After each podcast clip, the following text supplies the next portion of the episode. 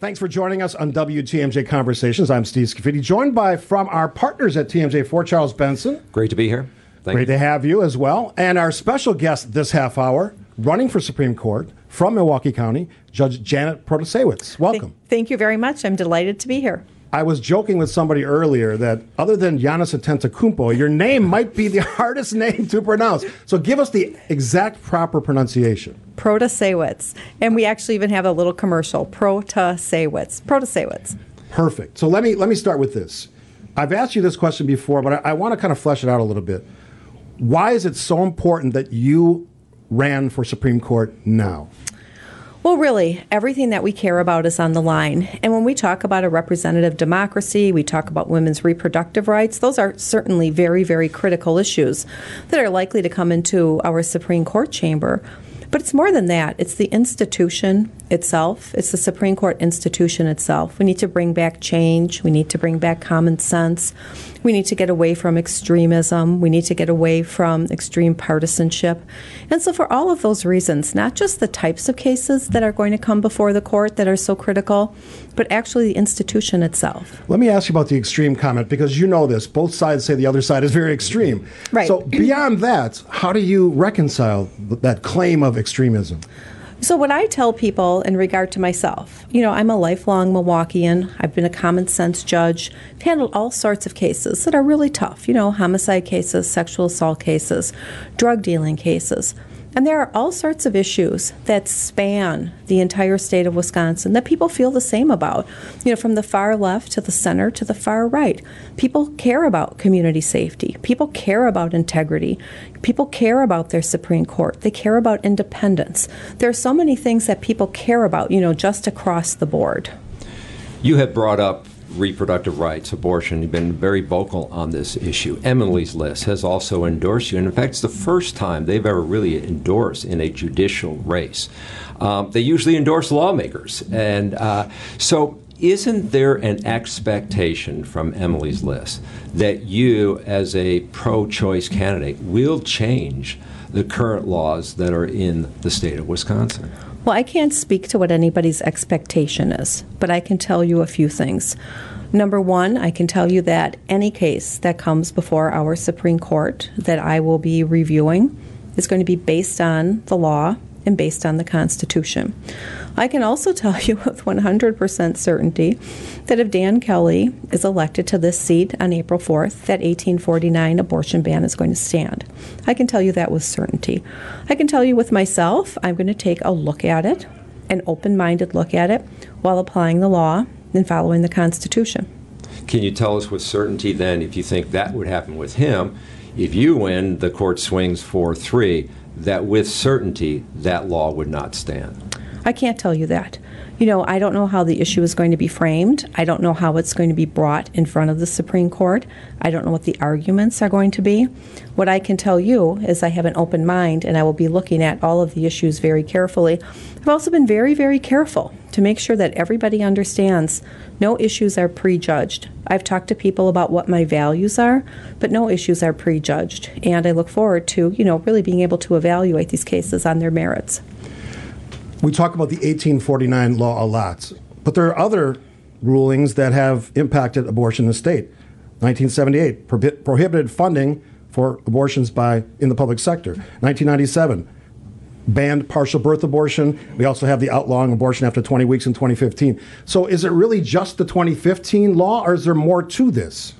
Well, I think what's really on people's minds right now is that 1849 near total ban on abortion. And it's interesting. It's not just people saying that they feel like they should be able to make their own decisions or that their kids should be able to make their own decisions. People are telling me that they're talking to healthcare providers who are saying they don't plan to stay in the state of Wisconsin if that law stays on the books. People are telling me that they don't want to come and move to Wisconsin and it's going to be a big hindrance for business if that law stays on the books.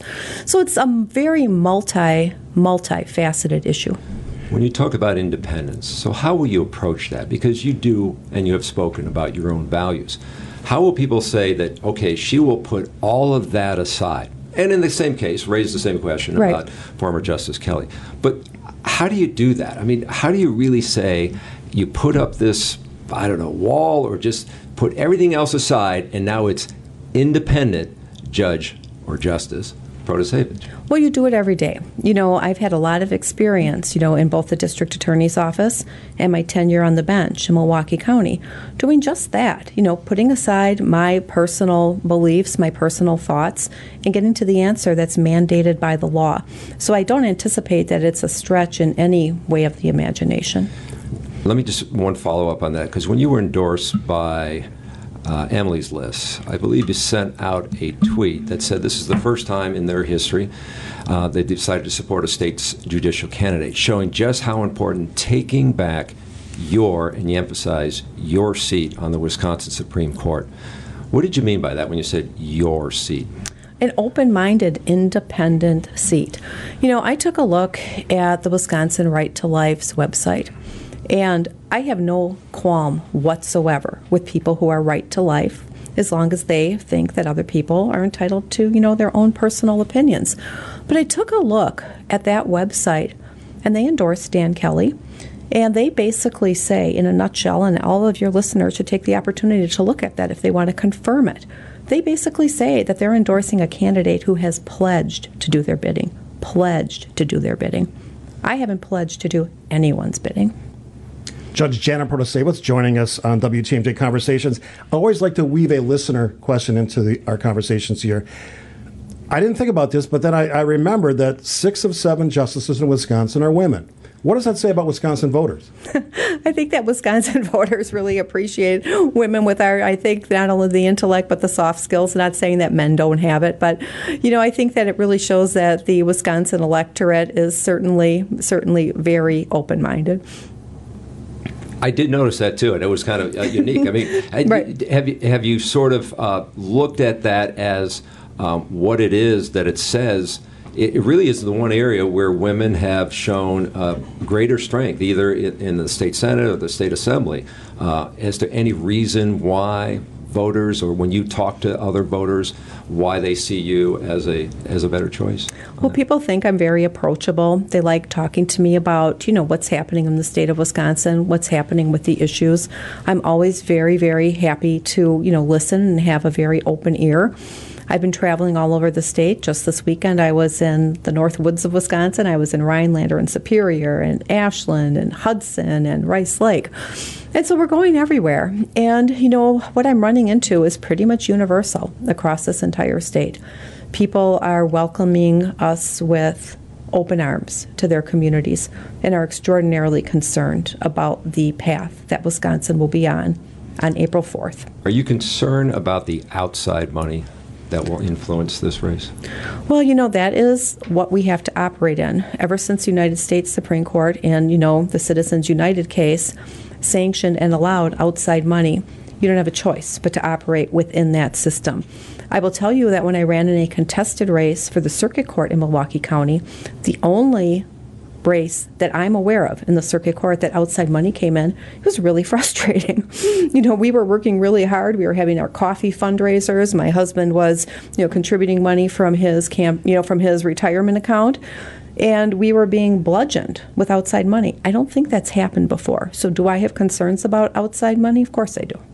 Our guest this half hour, Judge Janet Protasiewicz, as part of w- WTMJ Conversations.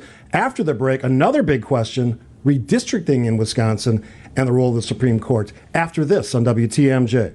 We are joined in studio by the candidate, one of the candidates for Wisconsin Supreme Court, Janet Protasiewicz, judge in Milwaukee County. I mentioned it before the break, Judge Janet, that redistricting is always on people's minds in Wisconsin. The, the, the other term they throw around is gerrymandering. Correct. You've talked about this on the campaign trail. Your view, you said you don't want to give opinions, but your, your your conversations you've had with voters and in these public forums suggest you have a thought on it. So explain that. Well, I think almost everybody should have a thought on what's happening in Wisconsin with our maps. Hmm. I think everybody knows we're a battleground state. You know, just in our November of 2022, you know, election, we elected a Democratic governor. We elected a Democratic attorney general. We elected a Republican United States senator we elected a Republican state treasurer. And so we have these races that are very, very close, very, very battleground state. And then you take a look at our maps, and I think anybody, anybody would scratch their head and say, how can the maps possibly be configured the way they are? How can that possibly be fair?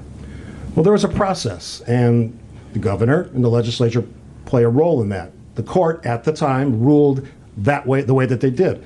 So if you're on the court, just looking at it in, in a general sense, not specific, because I know you don't want to talk about the specifics of a case, what was your take on how that should have been decided? Looking past tense. Looking past tense, I would say that there was a very, very well reasoned dissent in that case, written by Justice Karofsky, and I would say that I agree with the dissent in that case. What do you think about the decision around drop boxes? We really saw um, the court divided on this issue. I think it was a 4 3 decision, uh, where you have Justice Bradley, the conservative, saying good intentions never override the law. And then you had the other Justice Bradley, Ann Walsh, saying that another barrier for voters to exercise this sacred right. Well, voting, voting is a sacred right. And to me, it is the great equalizer. No matter who you are, your vote counts exactly the same. So we haven't seen any widespread fraud. I'm not aware of any fraud whatsoever in regard to the drop boxes. So, my personal opinion, without a Dropbox case being in front of our Supreme Court, is why wouldn't we allow drop boxes unless we want to suppress votes? But does it speak to the issue of there is no state law about it? It is was sort of an administrative decision by the Wisconsin Election Commission. So when you look at should there be something in the laws to facilitate a change like this, or where does administrative rule come into place? Well, I think there are all sorts of arguments that you could make, all sorts of really good arguments you could make. And remember, it's a four to three decision. And, you know, there are three people on that Supreme Court who are really smart and really well reasoned in the law. I think there are numerous arguments you could make across, you know, across the gamut, including equal protection arguments as to why that Dropbox, you know, by the Dropbox ability to vote in that manner should have been upheld. Again, again, I want to reiterate I am not making any promises or telling anybody how I would vote on any case. Every single decision will be rooted in the law. But basically, if you think about it, you know, personally, that Dropbox decision I think was an error. In the Wisconsin Supreme Court, U.S. Supreme Court, do judges follow the law or interpret the law? Because your opponent says he doesn't interpret, he follows. Well, that's an interesting comment because I'll tell you a little bit about this. You know, the circuit court, we follow the law to the letter. There's a case we don't like, there's a statute we don't like, we follow it. Then there's the Court of Appeals. Every single case that I touch can be appealed to the Court of Appeals, and the Court of Appeals has to take it. And they decide if I was right, they decide if I was wrong, they decide if I was partially right, they decide if it has to go back for an additional hearing. Then there's the Supreme Court. The Supreme Court only takes a small fraction of the cases that people ask the Supreme Court to take. They take cases based on really kind of cutting edge constitutional issues, cutting edge interpretation of the statutes, and what's really, really important to the voters of the state of Wisconsin, to the citizens, to the people of this state. And yes, that is a culmination of interpreting the law interpreting the Constitution and developing the common law. It really is. It's a development of the common law. Let me ask you about another decision that was reached 25 years ago in Jackson versus Benson. This is the case involving school choice and whether or not tax dollars could be used to send kids to choice schools. All right? So, my question to you is Did the Supreme Court get that right 25 years ago? And also, is that then sort of precedent? The rule has been set, therefore, untouchable around this issue of whether tax dollars should be used to send kids to religious schools. So I would say this. You know, there are a lot of that's a that's a question that um, is you know, we could really give hours and hours of conversation to. So then, just want to give an off the cuff comment about it. But I would say that there's legislative issues that go into schools and school choice. You know, there's policy that we need to think about. You know, there's the Constitution that we need to think about. And really, what I would say for me, I would have to look at all of that. But the bottom line is the good schools are critically important to me, critically important, and everybody should have access to good schools. No matter whether they're choice, charter, or public. I would say that my opinion is people are entitled to good schools. We are joined in studio by candidate for Wisconsin Supreme Court Judge Janet Protasiewicz and our partners at WTMJ4, Charles Benson. Um, do you think these races are really nonpartisan? They're nonpartisan in part, right? I mean, because there are so many issues that uniquely touch the voters of the state of Wisconsin. And like I said before, issues about public poli- public safety and community safety and issues that touch absolutely everybody. But I think everybody here knows, you know, Dan Kelly, what did he do? He just finished working for the Republican Party. He just finished touring the state of Wisconsin with, you know, Mike Gableman on a quote unquote, and I say quote unquote not lightly, election integrity tour. I mean, I think we have the idea that, um, no, in this case, the race is not nonpartisan. Um, but it will be tense, and a lot will be said uh, on both sides. And it's a question I've often asked in debate, so I'm going to ask it here, and we'll ask uh, former Justice Kelly the same thing. Uh, the both of you want this job. A lot of things will be said, but at the end of the day, do you find anything admirable about Justice Kelly? Sure. I think it's great that anybody puts themselves out there. And as Justice Kelly, I'm sure will tell you, just as I have, you know, you take a lot of criticism from people. When you decide to run for public office, people really think they can say absolutely anything to you. You know, um, Dan Kelly's been through it before. He knows it's not easy. He knows what a contested race is like. And from what I can see, you know, he stands by his convictions. So, of course, I have lots of admirable things to say about him.